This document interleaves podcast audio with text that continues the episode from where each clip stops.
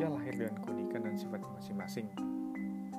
Tetapi semua orang merupakan makhluk sosial dan butuh untuk bersosialisasi.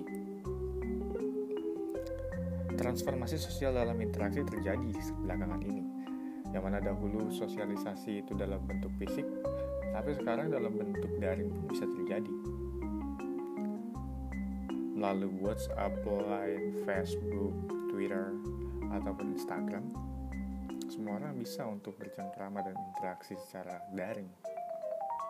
Tapi, apakah iya media sosial itu membawa dampak yang sebegitu baiknya? Ada beberapa orang yang merasa bahwa media sosial itu merupakan mata-mata. Beberapa orang merasa bahwa media sosial itu merupakan tempat untuk kita bisa melihat kepribadian dan sifat orang itu sendiri. Dan mereka merasa bahwa generalisasi daripada kehidupan di media sosial dan kehidupan di media nyata adalah sama.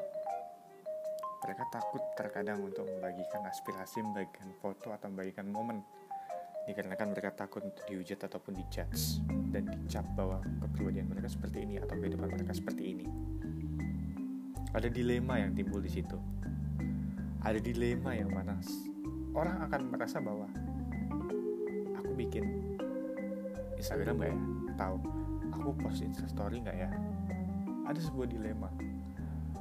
Banyak orang merasa seperti itu dan banyak orang merasa resah dan banyak orang merasa aku harus rehat terhadap media sosial.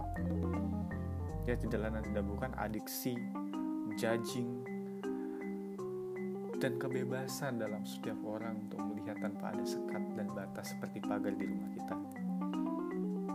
Ya, dilema dan ketakutan.